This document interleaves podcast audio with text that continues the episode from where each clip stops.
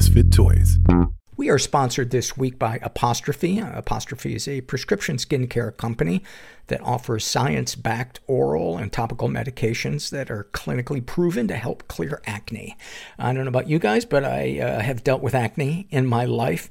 And uh, while it no longer bothers me, uh, it sure sucked when it did. And when uh, Apostrophe approached me about advertising, uh, I said, I don't need acne medication, but I would be willing to go through the steps that a customer goes through so uh, I can speak about that process. And I did, and it was super simple. I went to uh, their website, uh, they connect, ten- connected me with a board certified dermatologist.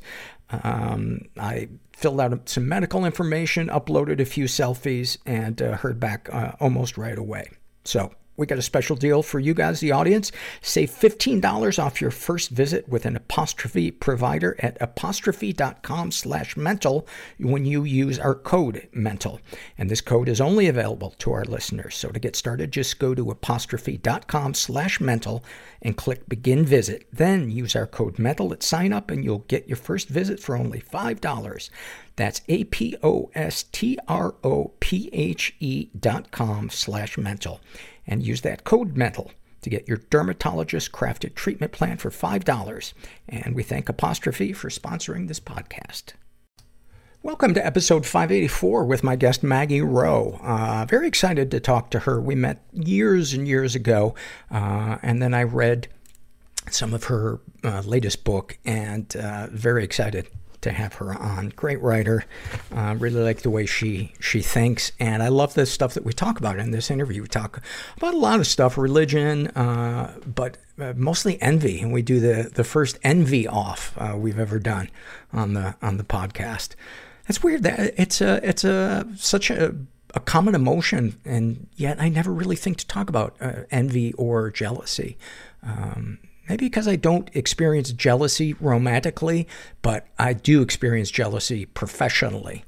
Look at people and go, God, if I just, oh, if only I had that many, you know, followers or listeners or, you know, blah, blah, blah. Anyway, I just got back from urgent care uh, and that's not my, why my voice sounds weird. My voice sounds weird, I think, because I just uh, had a gigantic pizza in, one sitting. I don't know, maybe my voice is weird from, I had to take Benadryl uh, and steroids. I got stung by a bee two days ago, and my hand has swelled up like a fucking melon. But the nice thing is, is I'm taking it to the farmer's market on Sunday, and I think I'm going to get a couple dollars for it. But it's, uh, it's difficult to make a fist and it's weird. It didn't swell up for the first day. And then like, I don't know, 30 hours after I got bit, all of a sudden I was like, what the fuck is going on with my hand? So, uh, yeah, I'm recording the podcast later than I normally do. I used to always record it on uh, Thursday nights after I got home from my support group, and uh, and I, for some reason, I stopped doing that, and I started doing it during the day. And tonight, because I had to, I didn't get home till late. Uh, it's night out now, and there's something so comforting about doing this podcast at night. I don't know why. I don't feel like I'm um, in a in a hurry. Uh, sometimes I get that feeling like uh, it's taken too long. Like there's somewhere else I'm I'm supposed to be. Uh, like I'm not doing it right. But for some reason, when I do it at night, it's like I don't hear that clock ticking, and it feels really good. And I wonder if you guys can, can, uh, have ever picked up on that when it, when it changed from me doing it at night to doing it during the day. I don't know. That's, I'm, I've had enough talk about me, at least for the next five seconds. Let's dive into some surveys before we get to that interview with uh, with Maggie. This is from the Ask Paul Anything uh, survey, and this is filled out by Sarah. And she writes, uh, "Paul, I grew up watching TBS and remember you from dinner and a movie. By a complete fluke, I stumbled upon your podcast when I was looking for some relief for intrusive thoughts. I've struggled with depression and OCD for most of my life, and OCD has ramped up again for me recently." Uh, I've been listening to other episodes of your podcast, and as others have said, I feel very safe and comfortable and comforted here listening to you and your guests. Well, that means a lot to me. I appreciate that. I know you're not a mental health professional, but you strike me as this accepting, loving, non-judgmental person that's rare these days. I've been haunted by something from my childhood for years, and I'm terrified that I will never get past this, but then I tell myself I don't deserve to.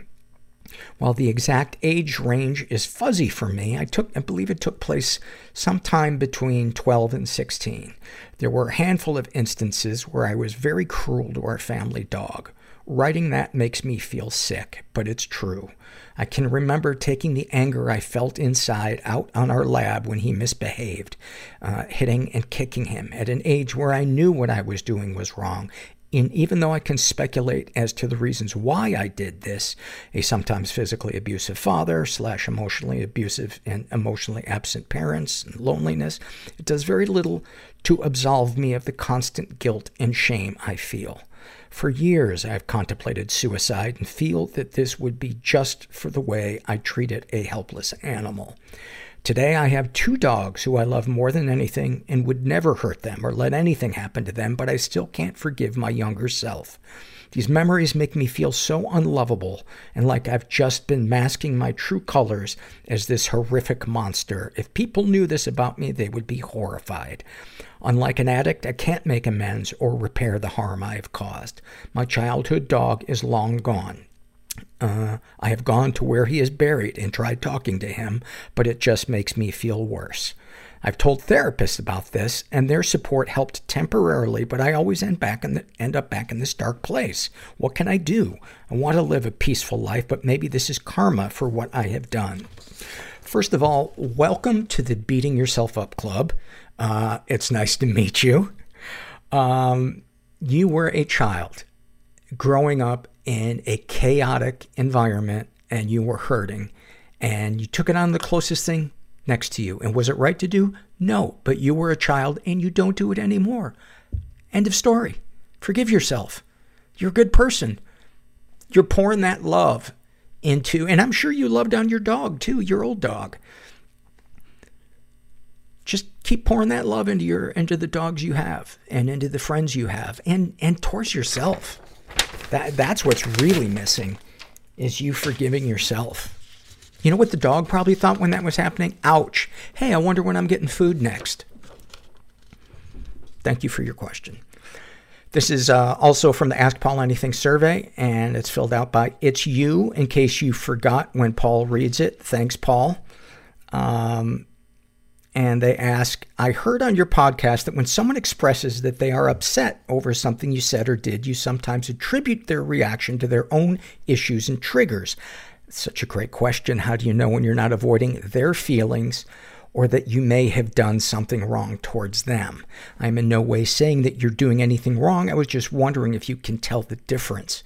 I'm going through a thing with a friend of mine when I expressed, expressed something she did that upset me, and she often attributes people's negative reactions towards her behavior as them being triggered by their own issues. I'm trying to figure out a way to possibly communicate my frustration with her in a way that's constructive. Have you ever had to deal with this yourself? Have you found a way that doesn't result in the ending of a friendship? Great question. And there is no single answer to that because every situation is different. The chemistry of everybody's relationship with somebody else's is different, but there are tools that I go to. I, I reflect on, on if I find myself agitated or upset or the other person agitated or upset is I really go over what happened. Uh, in my mind and with people that I trust, people in my support group, people that, that mentor me in those, uh, with my therapist. And and I really think about what it is that I'm, that I'm going to say to that person. Um, because everything, first of all, everything doesn't need to be solved immediately. Sometimes uh, I'll say to somebody, uh, you know what, get, you give me a lot to think about. Uh, can I, can I get back to you? Uh, but thank you for sharing that with me. And I'm sure there have been times when I, when I said, oh, they're just filtering it through their own, uh, you know, issues. And they weren't. I'm sure there have been times of that. We're going to make mistakes in relationships with people. But for me, the important thing is, is understanding that I'm not always wrong or I'm not always right. And what am I going to do when, when those situations arrive? And I found expressing myself in terms of my feelings rather than assessing what it is that that person is doing as right or wrong is what matters. And that allows them, that gives them the space if they choose to, to own up to their own actions and if they choose to, to take responsibility for themselves. Uh, but great question. I'm really, uh, I'm really glad you asked that. Um, speaking of therapy, uh, this podcast is sponsored by BetterHelp Online Therapy. Uh, relationships take work. Yes, they do, especially the most important one you can have in your life, and that is your relationship with yourself. I mean, the, the survey that I read about the woman who can't forgive herself for something that she did as a, as a child. Um, this shit gets, it gets ingrained so deep in us. And I don't know about you guys, but I need, I need help. I need help and I will need help probably for the rest of my life and that's okay. It makes my life better. Um, it brings me closer to people.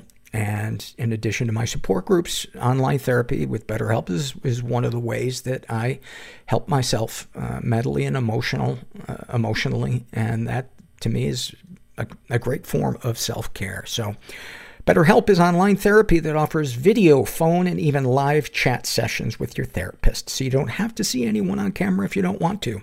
It's much more affordable than in-person therapy, and you can be matched with a therapist in under 48 hours. Give it a try and see why over 2 million people have used BetterHelp online therapy.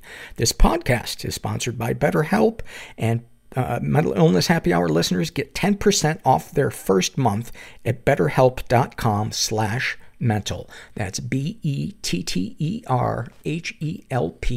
dot com slash mental. We are sponsored this week by Bioptimizers. About 75% of people are magnesium deficient, and that can lead to higher levels of anxiety, irritability, trouble sleeping, and low energy. It can even contribute to foot and leg cramps while you sleep. Now you might be wondering, does magnesium really affect all these things? Well, the answer is yes. In fact, magnesium is involved in more than 300 chemical processes inside your body. So a lot of different things can start to go wrong if you're deficient. Well, Bioptimizers has a magnesium supplement that you won't find in health stores because those usually just have two of the cheapest synthetic forms of magnesium. And since they're not full spectrum, you won't fix your magnesium deficiency. Bioptimizers has all seven unique forms of magnesium, and you gotta get all of them if you want to experience its calming, health enhancing effects. So, check it out. They sent me a bottle. I take two before I go to bed, and you guys can get an exclusive offer by going to magbreakthrough.com slash mental and then use mental during checkout to save 10% off any order and get free shipping. That's magbreakthrough.com slash mental and then use the offer code mental. And then finally, uh, this is uh, struggle in a sentence survey filled out by a guy who calls himself Brown Blob. And uh, he suffers from anxiety and depression. About his anxiety, he says, always feeling like a rock is getting ready to fall on me and hoping it will so I don't have to feel anxiety anymore. And a snapshot from his life. Depression. I never know what to say when people ask me what I did on my days off. Staying in bed for two days doesn't seem like the right way to answer that question. Your fear of death is your love of life in reverse. I'm a kinky person. I didn't want to be I'm, I'm ashamed, a sexual being. deeply ashamed. You are I want to live. fucking depressed. But how? I can't do this anymore. I will be uncomfortable so you will be comfortable. Is life just a series of perpetual losses? You're not depressed. We're black. There is no real chance for intimacy We don't do that. without risking being hurt. Push it all down. You can't go round it. Ireland, like we don't do mental health talk. Through is the only path. No one is ever alone. There's somebody else out there Don't forget experiencing the same thing as you. that the places you feel most broken now You just gotta look for them. will one day be your greatest strength. And when you find them, it's a great feeling. And I'm suddenly feeling horrible about making that joke, but that's how far I will go to get a laugh because I am empty inside. Ah, you're in the right place. I'm here with Maggie Rowe, who is a performer and author. Uh, you got a book out now called Easy Street, which is uh, It's so good. I was telling Maggie before uh, we started recording uh, that your sense of character and your ability to not only describe other people in a way that paints such a vivid picture, but your ability to describe your inner life and your emotional battles and your negative self talk is uh, it's so great. It's so great. Thanks. I love, I love the first line of the book, which which is "I am not a good person." I was like, I, "You you had me at that. You had me at that." And then you, um, you talk in the book about some of the struggles you've you've had in the past, and I, and I want to uh, touch on each of them. But the first one I want to talk about is you talk about having pure OCD. For those that don't know, um, talk about pure OCD and what that means in your particular brand of it. yes, this is my very peculiar particular brand. So, pure O or pure OCD is the uh, internal obsessive part without the corresponding physical compulsions. So, it's intrusive thoughts, basically, and which is different than perseverating or you know being plagued by worry it at least the difference in my mind is that it involves a feedback mechanism wherein there's this thing operating which is i don't want to think that and therefore i do. It's that little sticky wicket where um, i think pure o resides. And when did that first come onto your radar? What did that what did that look like well, it started with me when I uh, I grew up as an evangelical Christian, and I was told the basic idea you need to accept Jesus as your personal savior, and once you do, all your sins are forgiven. But the idea was, except for one, God can forgive everything except for the one, which was blaspheming the Holy Spirit. So, of course, me, everyone else was like, What is blaspheming the Holy Spirit? And the answer was nobody knows, just don't do it. Uh, and so in my mind, um, you know, this this imp, this you know, this uh, strange little mechanism took root, which was I told myself, don't blaspheme the Holy Spirit. Whatever you do, don't do that. So then I would start saying things that were vile about some member of the Trinity, uh, and then outwardly saying them, or uh, in, no, internally. In, internally, like, do you remember?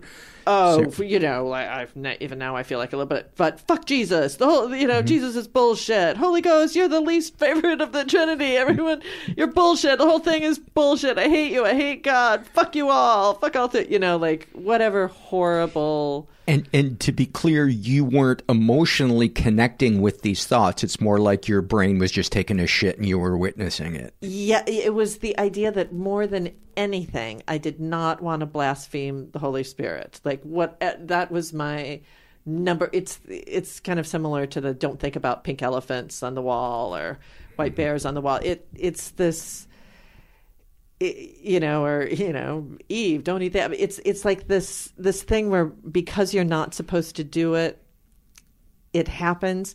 It's also the idea that the prohibition implies the action. So as soon as I say don't think about pink elephants, pink elephants is in that sentence. Mm. So as soon as I say don't blaspheme, I blaspheme. And so sometimes it would just become so pure, talk about pure, that I would just say blaspheme. I would just say it like, don't say it. And then I would do it. Like, don't do it, do it. Um, and Catholicism also shames thoughts, which yes. is one of the cruelest things you can yes. do to a human being. Because, as, as somebody in uh, my support group said one time, we can't control whether or not a bird lands our, on our head, but we can certainly try to not let it build a nest there. Yes. But with pure O, it's like you can't even stop it from building a nest. Yeah. Yeah, it's a real, and it seems like it would not be that troubling of a phenomenon. Like it's like, well, so you're thinking words you don't want to think. Right. But what was difficult for me was this sense of being internally under attack, um, under attack from within, uh, which is like, and the, just this horrible feeling of like, well, if I don't want this, why am I doing it? And then what is I? And the whole thing is is a very uncomfortable phenomenon. And did you share this with anybody? Yes, eventually. And how old were you when this started? I was super early, so that started maybe six or seven. Kind of as, as soon as I accepted Jesus as my personal savior, I was like, ugh. all of a sudden the world got very, very serious. Um, the stakes were enormous, and this is a, kind of an image that I remember of it. You know, it's it it was an it's something that happened, but it, it kind of serves as a token for me of like, oh yeah, that's what it was. Was I remember uh, me and my friends were spinning around on the lawn. It was like get so dizzy that you fall down and then you giggle, ha ha ha. And we were all doing that with our little skirts and blah blah blah. And I was having so much fun. And then I fell down once and I had this thought and I was like, why aren't I working out my salvation? Why aren't I? It's one of the phrases that we, you know, and and and why aren't I? Why haven't I witnessed to these girls? Um, you know, it's just this heaviness that came on very very suddenly. Anyway, um, I talked to my parents about it, who were wonderful, um, but didn't, you know, it, it's a weren't psychologists. they weren't psychologists. And then they, in a great spirit, were like, I think you need to get baptized. I think you get need to get baptized before the normal age. So I got baptized before my friends. I think I was, I don't know, nine or something. And the idea was maybe if you had, it was a great idea actually. Maybe if you have this external validation of your salvation in front of a group of people, a ritual, maybe that will ease your uh, internal strife. It didn't. It upped it. And the fact that it didn't relieve me felt like proof that there was a real problem. Uh, anyway, baptism. But as part of the baptism process, I talked to my pastor, who I really think was a decent fellow. But I remember the thing he said to me. he meant it, it was a compliment, but it was like, gosh, I'm not worried about my self esteem right now. He, he said, Well, those were mighty big questions for such a little girl. And it was like, Yeah, and what are the answers? Right. you know, how do I stop? Yeah, good for me. You know, Right. I'm a real thinker. Thanks, Pat. I was going to say his name. Don't need to. Yeah. Thanks, Pastor. Um, and then I did not see a psychologist about it until I was 19, and I admitted myself to a psychiatric facility, evangelical psychiatric facility. the irony of going to an evangelical psychiatric facility for relig- religiosity Yes. or what, whatever the word is for yes, your your brain scrupulosity was what they scrupulosity. diagnosed it as. Now, in retrospect, so here was the thing that showed that it was a problem right away. Their slogan was psychiatry where the Bible comes first. So right away, they're like, Wow. we're putting something, we're putting doctrine ahead of your well-being. Drink your way to Come in. sobriety. yeah, right, right.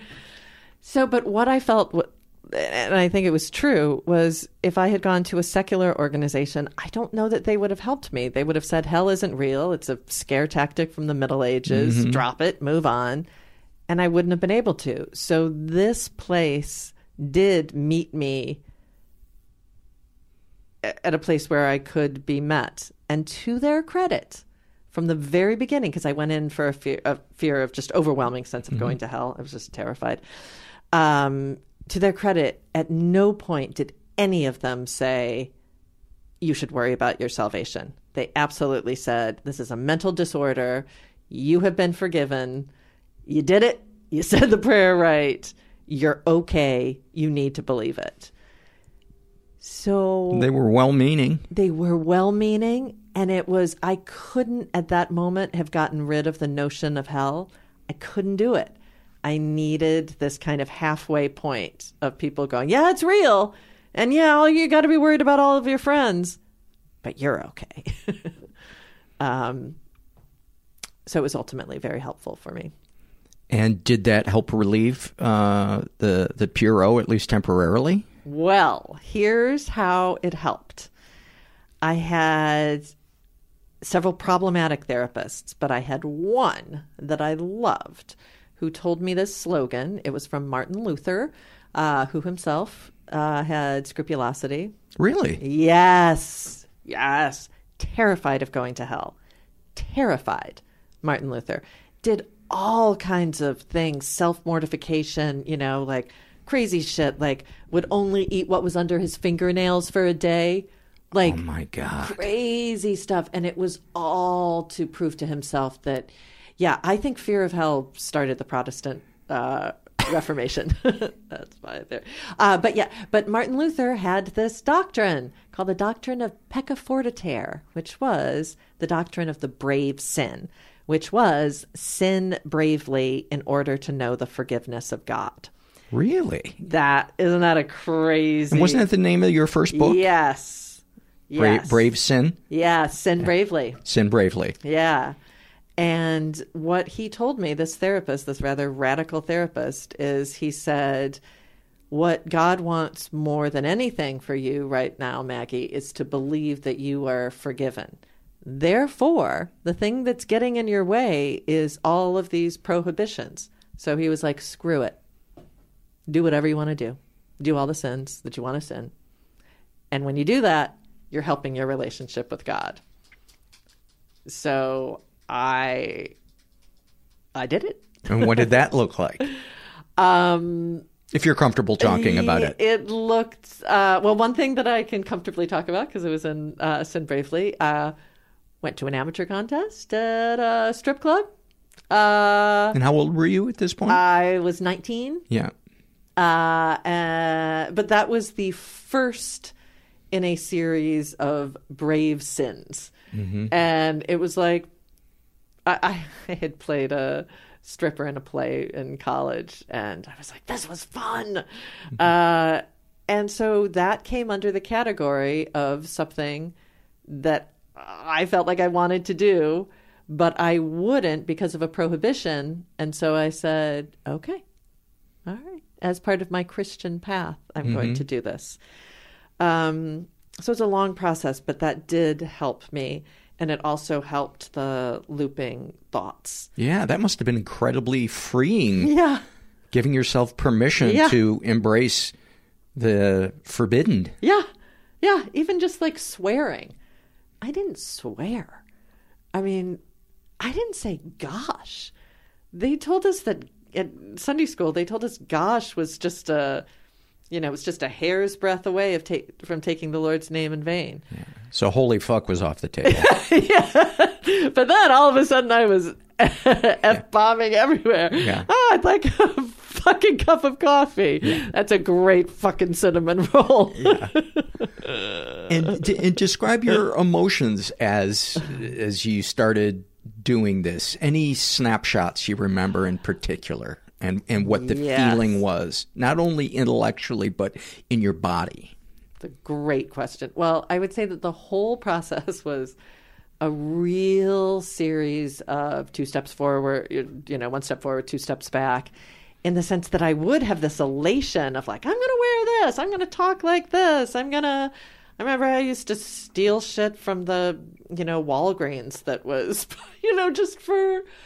And then it would have a whip, it, it, it would, there would be a whiplash effect where my anxiety would skyrocket and the looping thoughts about hell would be really, really overpowering um, and uncomfortable. Uh, at that time, I was on regular medication, so that was helpful.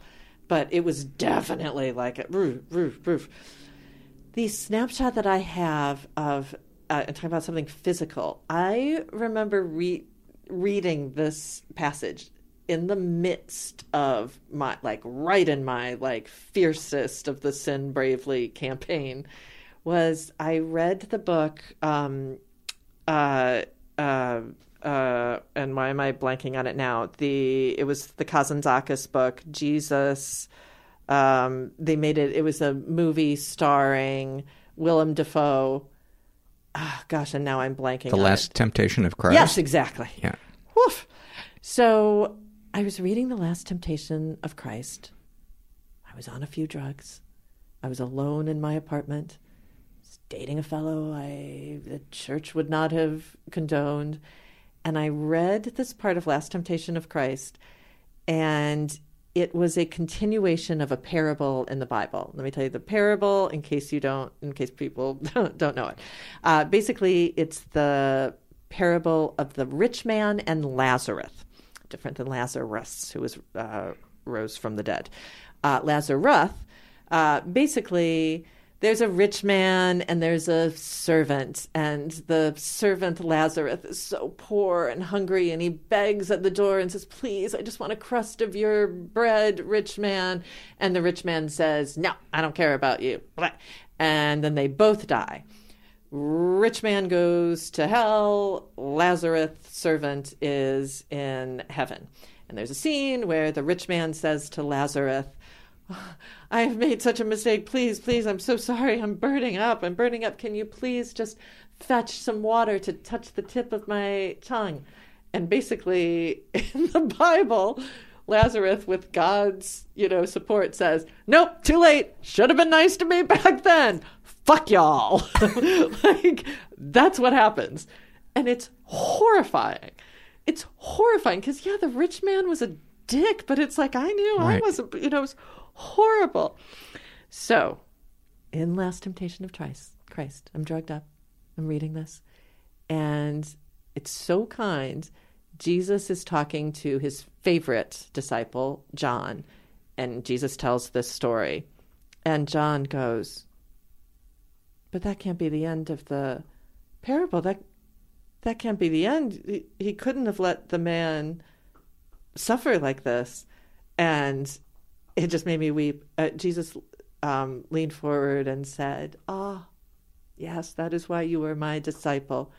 Of course, of course, God's love and ex- and forgiveness extends to all, even the rich man. Of course. And it just like the fu- I just cried and cried and cried like this idea that it's not even that Jesus didn't say it. It's like, well, that wasn't the end. Yeah, maybe you know, and even in Mhm. this like, and it's a metaphor, but it just uh, something loosed in my body uh, that night. And, and and it sounds like there there was an an element in your of you searching for gentleness in the world. Yeah. Yeah. It was so kind. And, you know, part of my process of, you know, extricating myself from the religious do- uh, dogma was thinking of God as a woman just for a period of time, few years. You know, it was like I needed to have an image that was more gentle. Mm-hmm. Um, and even though I, I wasn't like, oh, I think God is really a female, I'm like, I'm just going to use this imagery because it's it's hard for me to imagine a female doing the kind of cruelty implicit in Right. a hell. So it was a psychological step that was Yeah, I, I was raised Catholic, and it, it it took a conscious effort for me to move from the idea of a God or higher power of the universe being judgmental to one that got me, yeah, yes, and uh, warts and all. yeah, and th- and that was a big step in in in terms of being able to accept myself and not feel like I was always on thin ice about to be punished for my internal badness. Absolutely, it's such a precarious, you know, way to be. And you know, I, w- I was uh, learning about um, complicated attachment theory as it relates to uh, a, sp- a, a god, a spiritual parent,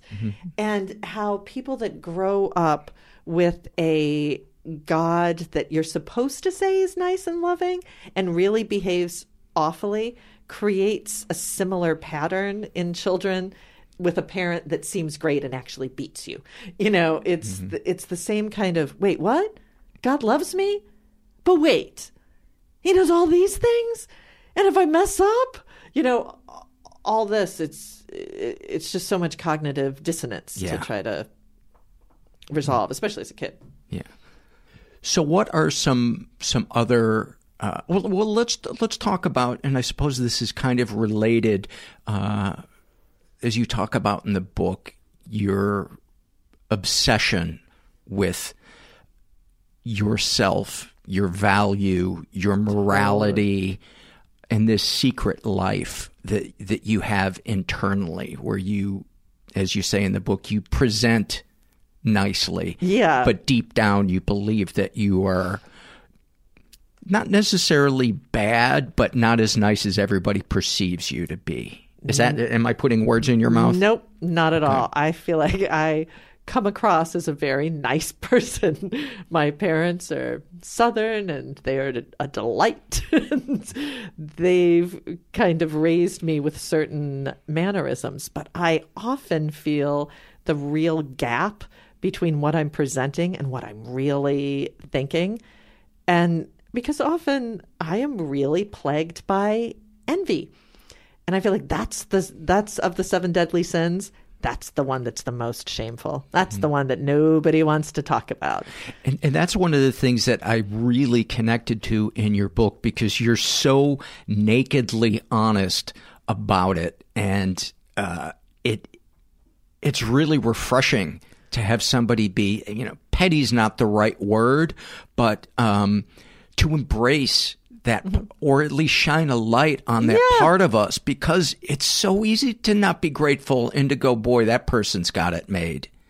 And I think the first part of envy, it like if you can acknowledge it like right there before it like propagates into mm-hmm. something more like the true envy. When you just go when you just are like honest about it and you just go man i want what she has and i'm mad that she got it and not me.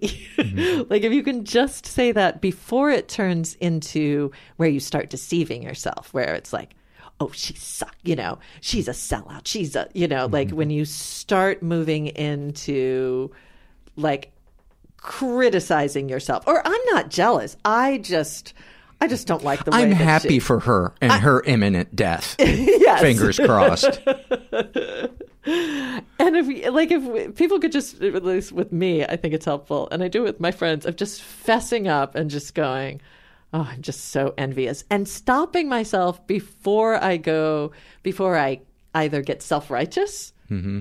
about like well i just think you know mm-hmm. i don't like the uh, conversation that she has with the world you know or uh, you know or moving into you know actively wishing somebody bad.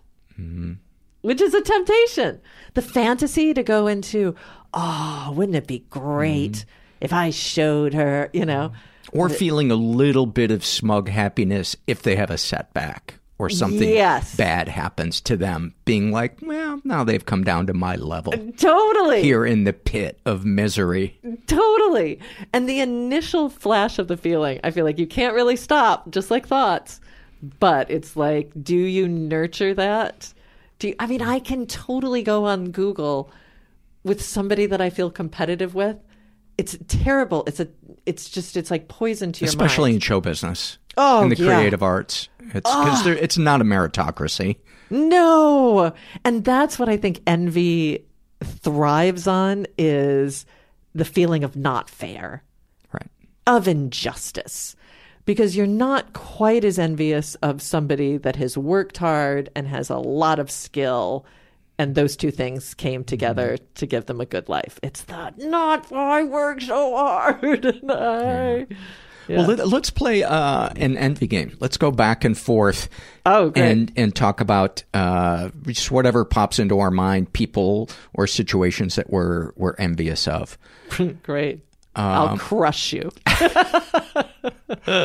um, I am envious of people that have nice pools in their in their backyard. You have a pool in your backyard, don't you? Uh, I am envious of people who enjoy swimming and are not counting the calories that they're burning while they're doing it. oh, that's a great one. uh, I'm envious of people whose belly button is completely flat, you know, where their belly doesn't extend out fr- from the, where there's no hole. It's just completely flat. I always look at that and, and I think, yeah, yeah, God, if I had that, it, it, yeah. Clothes would feel so much Oh, better. that's a- when I when I tie my skates for hockey, it wouldn't be hard to breathe. Yeah, yeah, yeah. That's a good one. That's a good one. In fact, if I had to pick a physical one, that one might be it. So it's mm-hmm. hard for me to think of another one of that. I am envious of, oh, the women with the effortlessly chiseled arms. Just mm-hmm. the small little line that goes, little tricep here, little bicep here. But especially the ones that don't work for it. It's that's And the don't even seem to be aware of it. Yeah, like oh what? oh these arms. Oh yeah, yeah. I guess my mom always had fit arms. I don't know genetics, whatever. Uh, I'm I'm envious of people that can eat as many sweets as they want to without gaining weight. I know that's a really common one, No, but no, that's a um, good one. yeah, no, I, that- I feel that. Yeah. I feel that. I am envious of. Okay, this is a good one. I am envious of people who can watch the Great American Bake Off by themselves and enjoy it.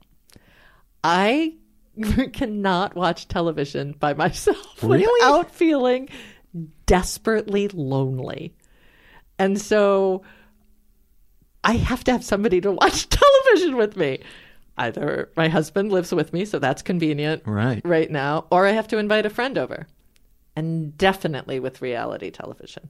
So And I it- think it- those people are lucky. Is it because you want to talk about it with them, or you just want another body there to not feel like you're, uh, as you talk about in the book, being a dilettante? I think it's that it just seems so lonely. It just seems like, well, there's nobody to talk to. Why would I watch a sitcom by myself? Right. but it was like growing up, I I never watched television by myself and uh, had to have my parents there. So it's just an experience I've never had. So those people are all you people that can watch television on your own in a hotel room. Well, must be nice. I'm envious of people who have no struggle with productivity, who who seem to be fulfilling all of their potential. Oh, yeah, that's a good one. That's a good one. Yes, people that are yes. Yes, that's a good one. Okay, on a slightly different note. I envy anyone in one of these like soul cycle, spin cycle, uh, you know, boot camp, anything physical who responds to somebody going, "Go, go, go, go. You can do it. You can do it." Somebody that is actually encouraged and not angered by a coach trying to get them to reach their potential. Uh, I envy men who, uh, as they age, their face doesn't sag. They look, they look like. Uh, I, I saw uh, Rob Lowe on TV oh, the other night, and I turned to one of my friends and I was like, "Look at that fucker! He looks the exact same as he did in 1985." yes, Fuck him. yes, and he does, and he does. Okay, I envy people who I'm probably close to the same age as mm-hmm. Rob Lowe, I would guess.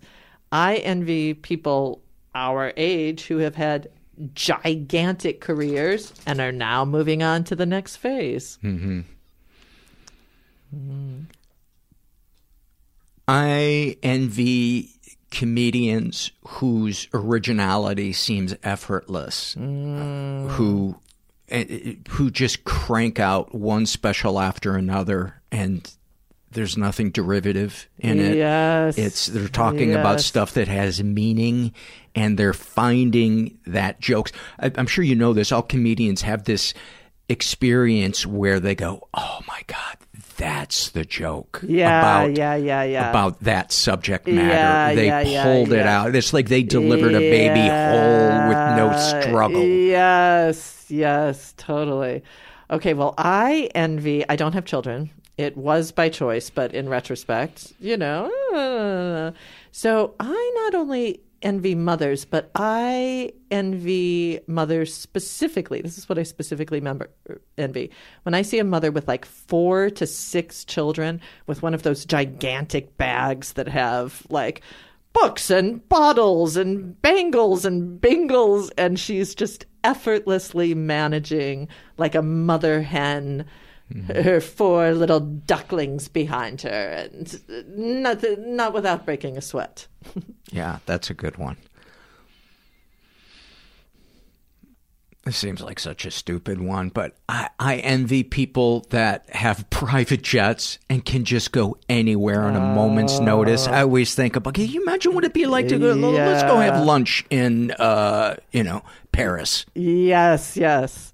Okay, now on that, I envy people that could have an invitation like let's go to lunch in Paris and would find it a spontaneous delight instead of I didn't plan for this. Right, right.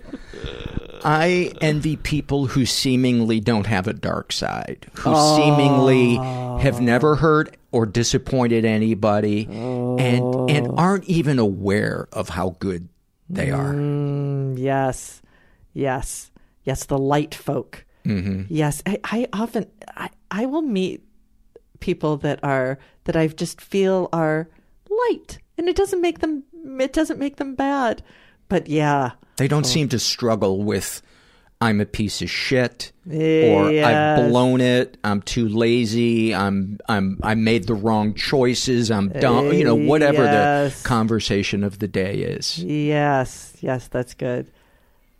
I envy.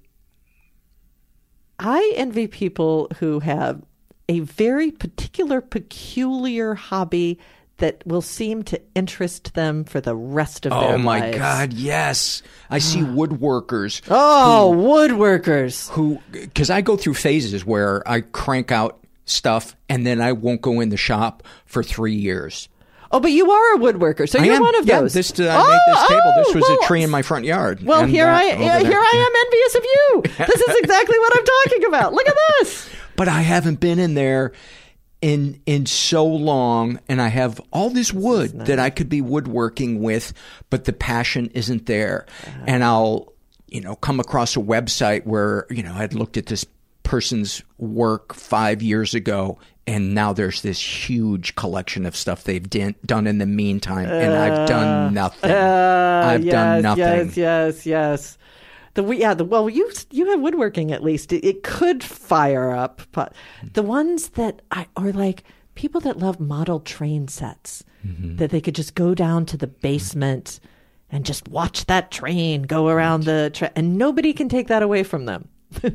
Nobody can say you can't, you know, as long as they got a room and they got their trains. You get the, you get the feeling that they've never sat in the front of the TV where there's literally a thousand things you can choose from to watch, and none of them feel interesting. Yes, exactly. Exactly. In fact, you know, I'm envious of my husband's ability sometimes to find to just be enter, entertained. He's mm-hmm. it makes him sound slow that he's easily entertained, but he is. But he told me once that he had never turned on the television, looked through the guide, and not found something of great interest Oh, to fuck him. him. and I want you to pass that along to him. Yes, yes. With um, interests. I'm envious of guitarists who were born with long fingers and mm. when they play the guitar it just looks like their body was built to play it. You know their fingers just fly. They can do these chords where they stretch over seven frets and and you just know that no matter how hard you practice you would never be able to come close to that.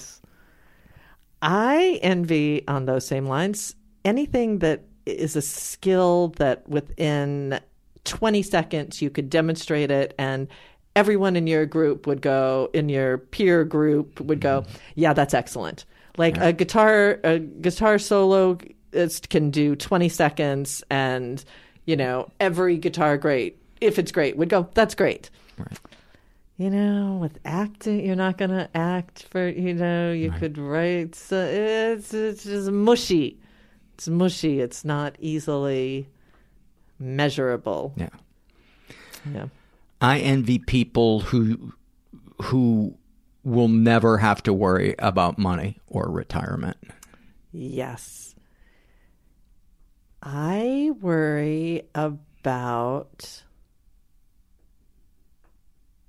I worry about a I worry about a retirement that is not full, that is a diminishment. Mm-hmm. Um, hopefully, I won't have one.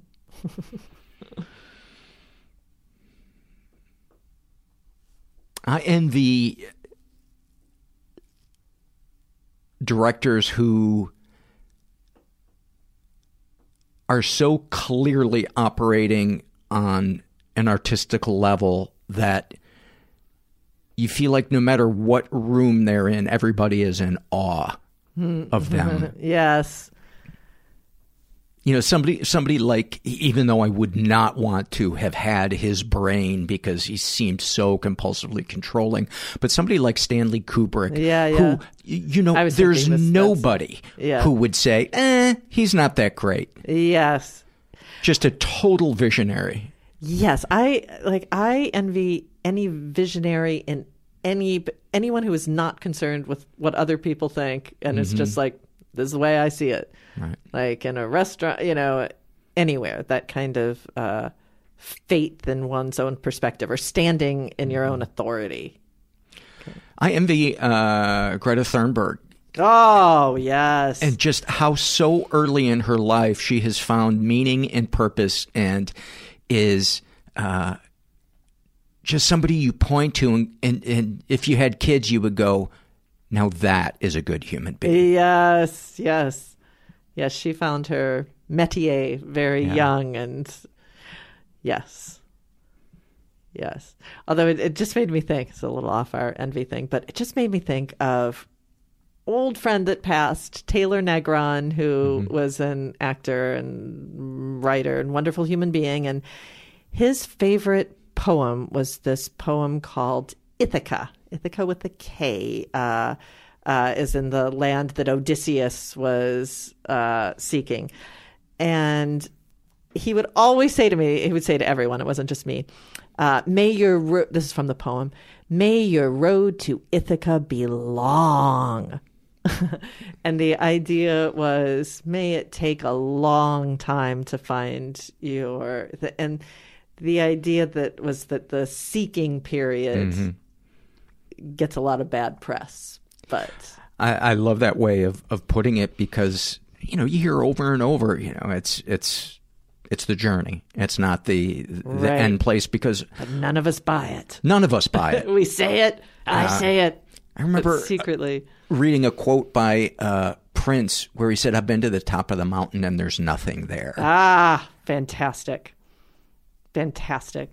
It's a very it's a very yeah, I mean, it's not just a Buddhist idea. I come to that idea through Buddhism. I'm a member of this Zen center, but that's one of the ideas is I'm going to forget the name of it, but it's it's like this idea of the white castle that you're you're always looking out at this thing and then as soon as you get to the castle You're it's- like, oh, there's bed bugs. yes, or, or in this that it disappears in front of you. Like it was, it was all a mirage. It was all an illusion. These, yeah.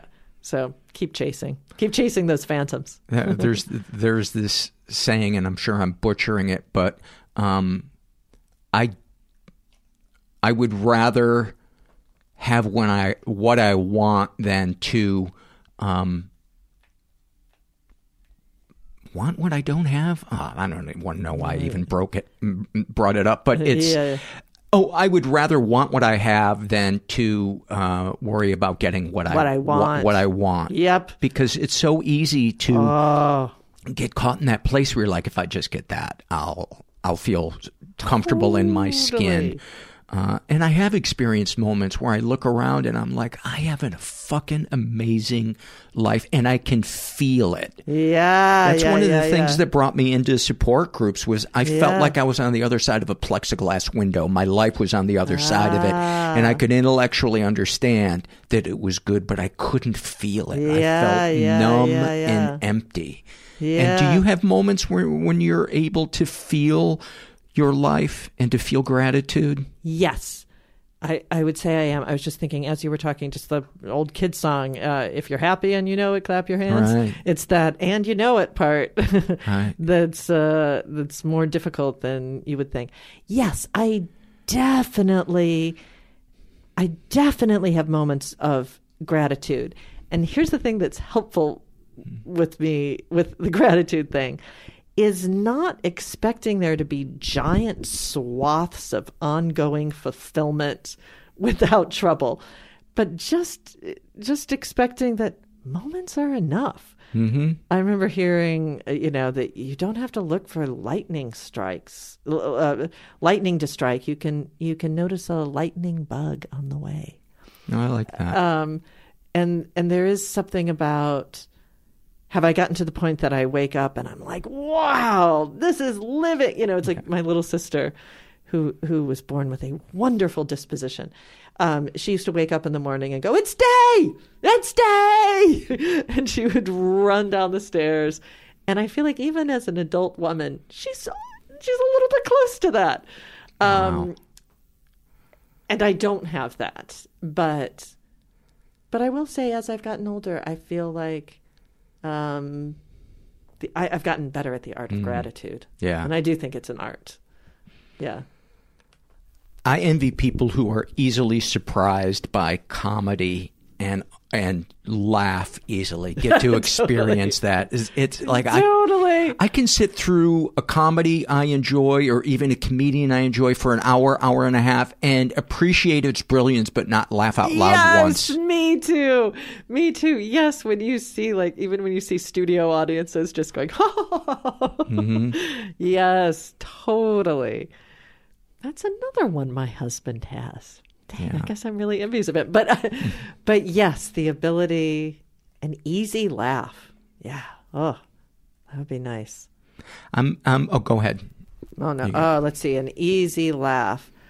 Uh, I envy people that have one of those laughs, like Alan Alda. I think of him as being one of the prototypical people, but like have one of those laughs that just give everyone seemingly a sense of euphoria upon hearing it.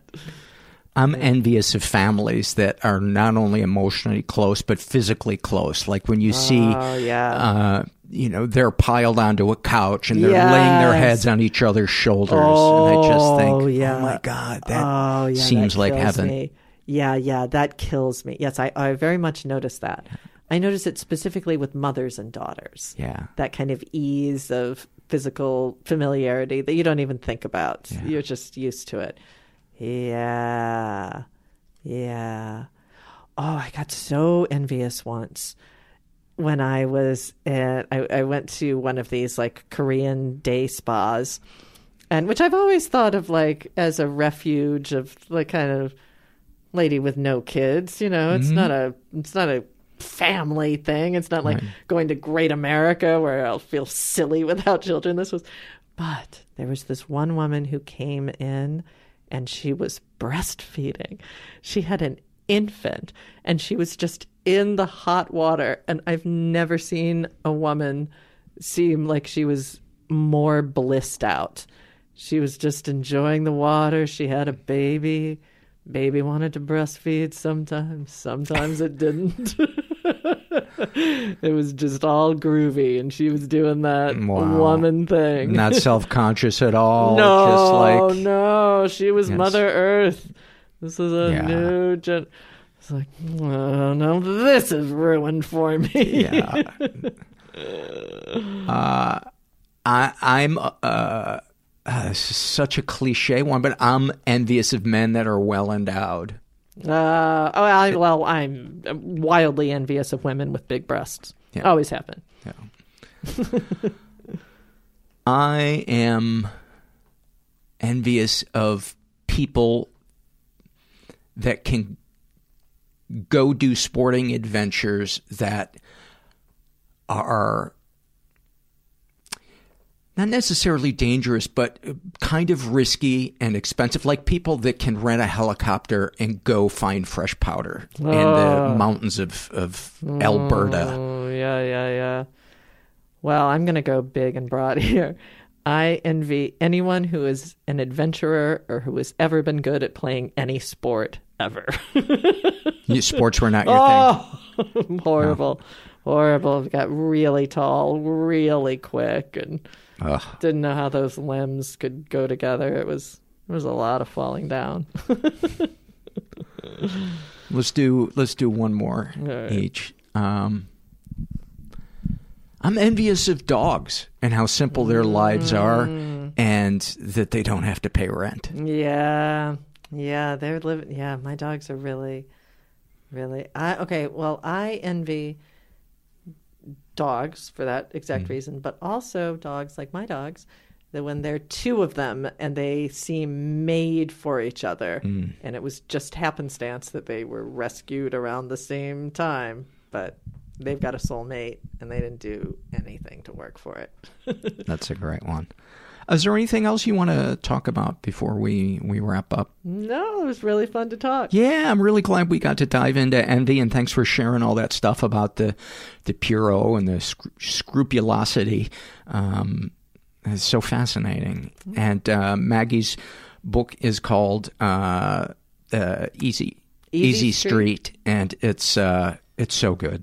It's so good. Uh, and people, I imagine, can get it anywhere they want. Anyway. Social media, they can follow you at, Oh, I have a website, maggieroweauthor.com. and Rowe is R O W E. Yes. Thanks so much, Maggie. Thanks. Ah, truly enjoyed that. Truly enjoyed that. And she is a great writer. Check her stuff out. We are sponsored this week by Inside Tracker. Everybody ages at different speeds, and your outer age may not reflect your inner age. Uh, you know, a lot of times when we get our blood drawn and they run tests on it, they're very kind of cursory. They maybe tell us three, four things about it. They'll say, you know, whether or not we're in, a, in, in an acceptable range of a certain thing. Um, Inside Tracker is way, way more detailed than that. They tell you not only are you in, in, in an acceptable range of something, but are you in the optimal range of stuff? Uh, it's created by leading scientists in aging, genetics, biometrics. They analyze your blood, your DNA, and fitness tracking data to identify where you're optimized and where you're not. You get a daily action plan with personalized guidance on the right exercise, nutrition, and supplementation for your body. So for a limited time, get 20% off the entire Inside Tracker store. Just go to insidetracker.com forward slash mental. Let's dive into some surveys. This is from the Shame and Secret survey filled out by, uh, and, and I'm just going to read a portion of uh, some of these surveys because I, I can never get to as many surveys as, as I want to read. And so sometimes I think to myself, why don't I just read portions of these? Because I don't always need to read the entire thing. Uh, and then I call myself stupid, and then I jump in front of a car. Uh, this was filled out by a woman who calls herself uh, Need to Be Cared For. She was uh, raised in a um, very manipulative uh, environment. Um, she was the victim of sex- sexual abuse. Um, she's experienced physical and emotional abuse. But I wanted to read her darkest secret. She writes, I have a need for sympathy and to be cared for. I have a need to play the medical patient, poor disabled girl role. I know this means I have Munchausen's among other things. I will freely admit to anyone all of my mental health struggles, but not that one. Um, and uh, Munch, uh, oh, I never knew that there was regular Munchausen's. I always had heard Munchausen's by proxy, and I was like, what's that? That's where the parent keeps making the child sick so that they can be the you know caretaker rescuer get the attention you know whatever whatever it is um, but yeah that that uh, now i understand why they always added the by proxy uh, I will freely admit to anyone, okay, about that, not even my doctor, psychiatrist, or therapist, no. I can never admit it to anyone, anywhere but here. This is the first time I've ever been able to speak these words. I love being hospitalized. I hate the feeling of actually being sick, but being a hospitalized patient makes even that worth it. The best I can seem to get is occasional short-term psych hospitalization. To be sick enough to need intense invasive medical care is my dream. I'm afraid I've developed a hospital addiction in response to my many hospitalizations over the years. But even as a little girl, before any of the psych hospitalizations, I would dream about and pray to get sick with something like cancer.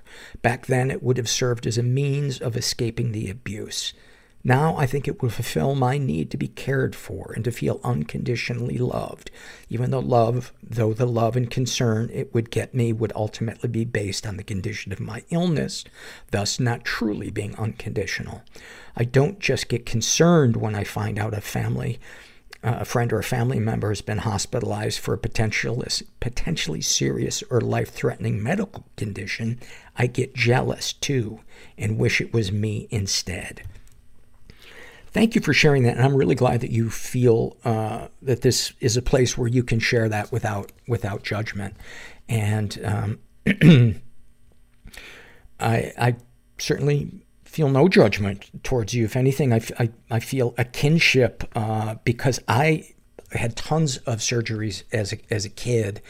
And while there was part of it that I hated, the physical pain, the humiliating nature uh, of them because some of them were on my my testicles, or uh, and some were on my groin.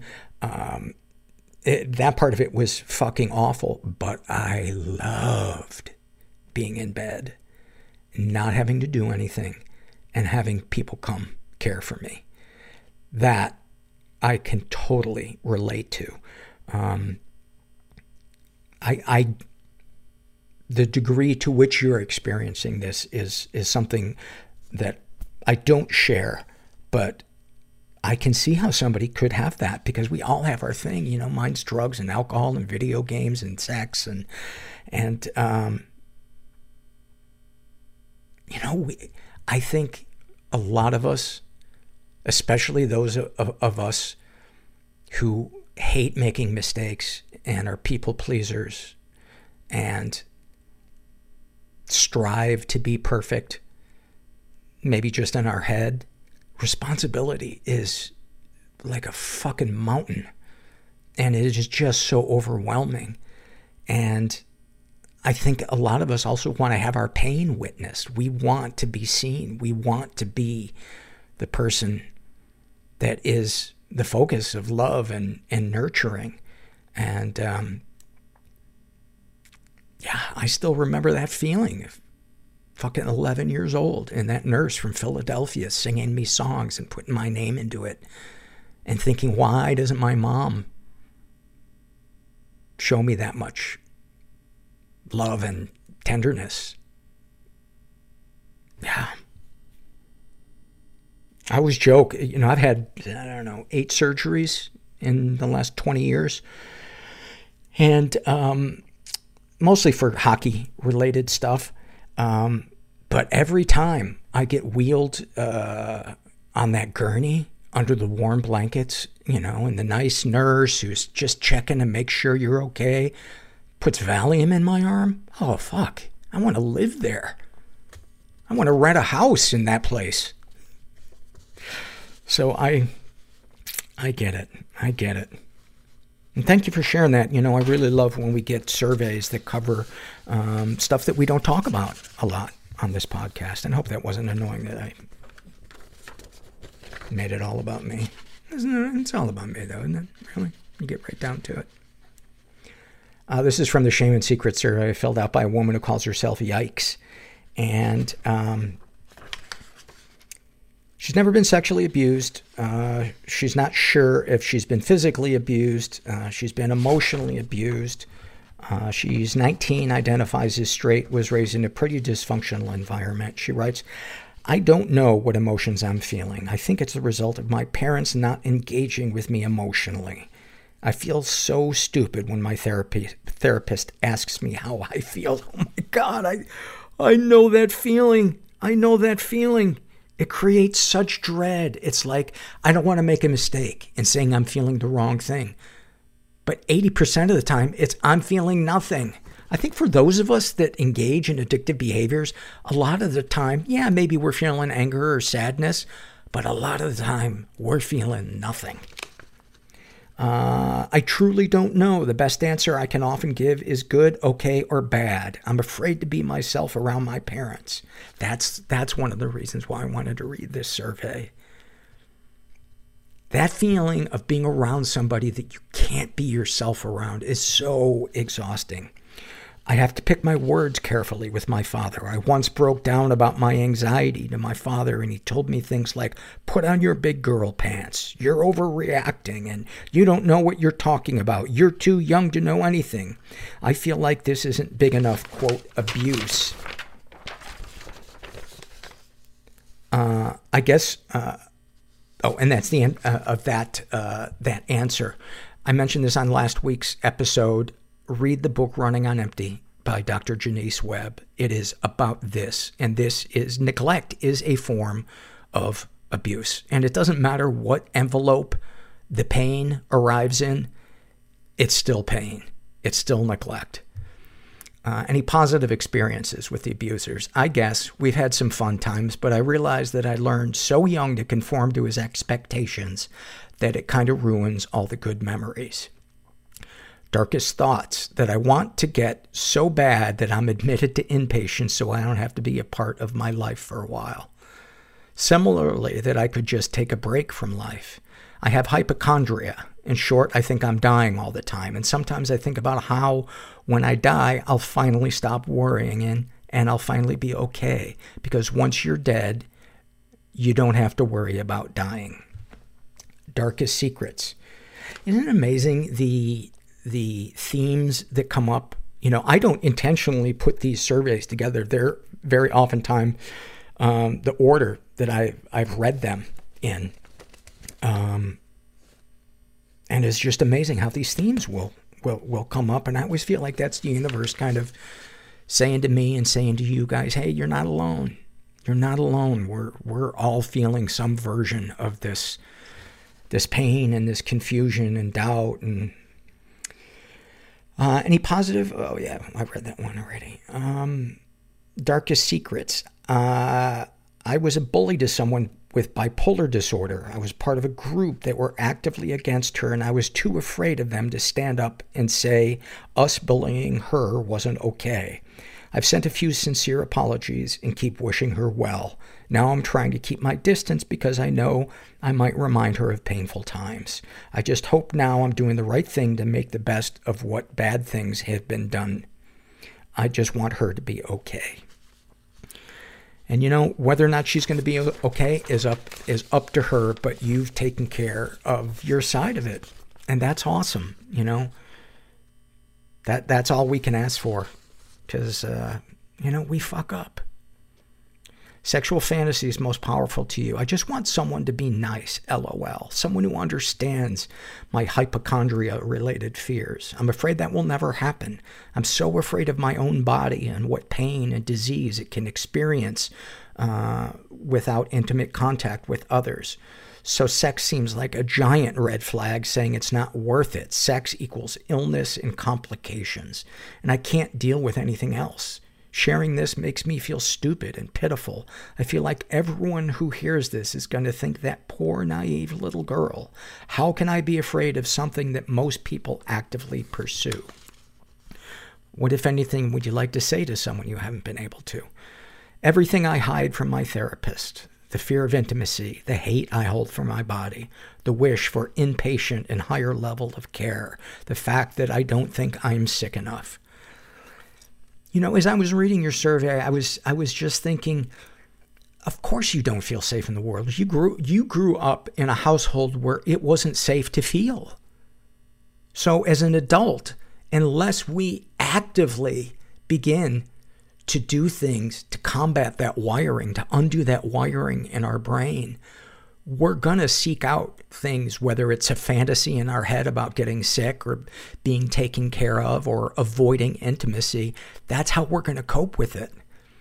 And then we blame ourselves and we're like, why am I so fucking weird? But you're, you're not alone. You're so not alone. I'm sending you a hug. This is an email that I got from uh, Karina, and she writes, Hello, all guys. I know my message may be too specific, but my sister found nice man and they married, so how about me? question mark, exclamation point. I am 25 years old, Karina. I know English and German languages also. And I have specific disease named nymphomania. Who knows what is this can understand me better. Better to say it immediately. Well, I, Karina, I am so sorry that you've been diagnosed with nymphomania. Uh, I can't imagine what that doctor visit was like. And um, I hope your parents were there for you when the doctor told you that you're a nymphomaniac. Because we need support. We need support when uh, when somebody tells that they're they're look, you know, like when you tell somebody they're dying of cancer, you are, you know, you have six weeks to live. When it's an nymphomaniac, you say, listen, there's never going to be enough cock. You can search high and wide, but you will never find enough cock. Or if pussy's your thing, never going to find enough pussy. And then the doctor high fives you in a really creepy way, and everybody silently lets themselves out of the hospital.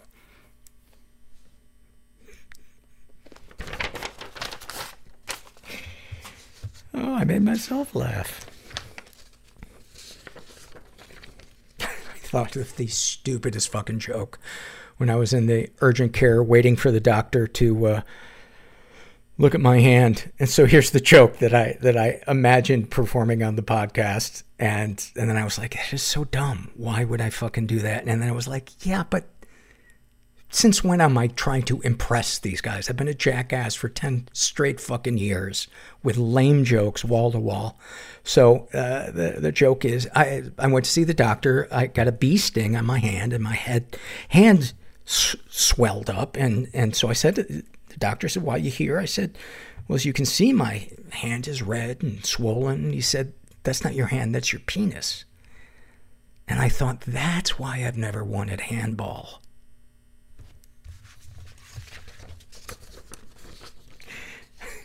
Am such an idiot.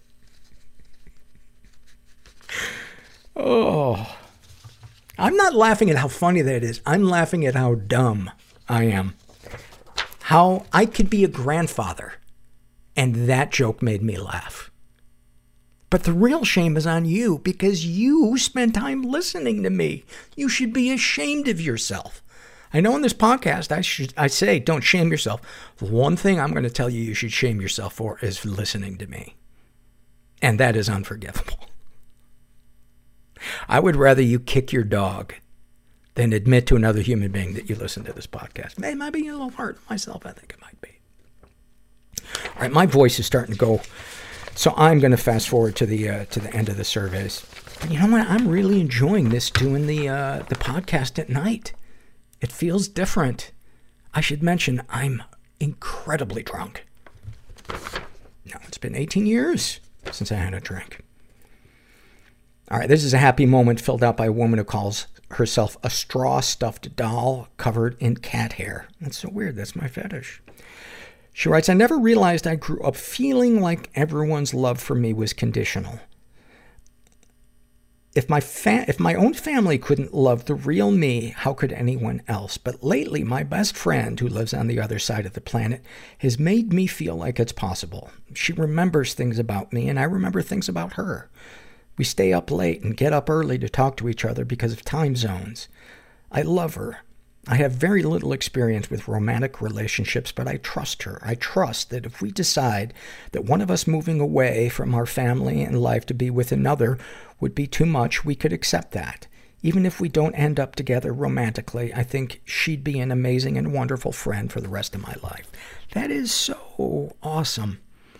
And such a great reminder, too, that that, when you get that as the foundation of a relationship, whether it goes to the romantic level or not, um, that I should say, if you're in a romantic relationship, that is the goal. Is that that feeling seen and feeling supported and feeling the love is unconditional. I feel that from my girlfriend. I feel unconditional love from her and it feels fucking great. And I think she feels the same thing from me. But it has taken me a lot of work to get to the place where I have that love to give. And, um, and it's been hard, but it's so worth it. And that's why I'm always on my soapbox about support groups and, and therapy, because I would be a drunk, angry, bitter sad sack. And I'm so glad I did all those meetings and still do all those meetings. Because I get to do this. And she loves the game Civilization. How awesome is that? I feel like I could write a book about the game Civilization. Not the whole game, but just the, the certain ways that I play it. Because I got it down. I, I don't want to brag, but I'm crushing that fucking game. I'm untouchable. I think Denzel Washington should portray me as a hero in a movie about how I play Civilization. I don't know what it'd be called. Go get him, Tiger. Fucking sad sack at the desk. Do you know what time it is? Oh, my voice. I gotta go. Although there's something a little, uh, when our voice starts to do something weird, there's also something kind of cool to it. Like, oh, now I'm like a smoky character from a 40s film noir. No, you're not. You just sound tired. If you're out there, you're feeling stuck. Just be glad you're not me. Just, I'm not going to tell you you're not alone. You, you know that already. Just be thankful you're not a fucking nut job like I am. And uh, thanks for listening. Everybody I know is bizarrely beautifully Everybody fucked up I in some know weird is way. bizarrely beautifully fucked up in some weird way. Bizarrely beautifully fucked up in some weird way.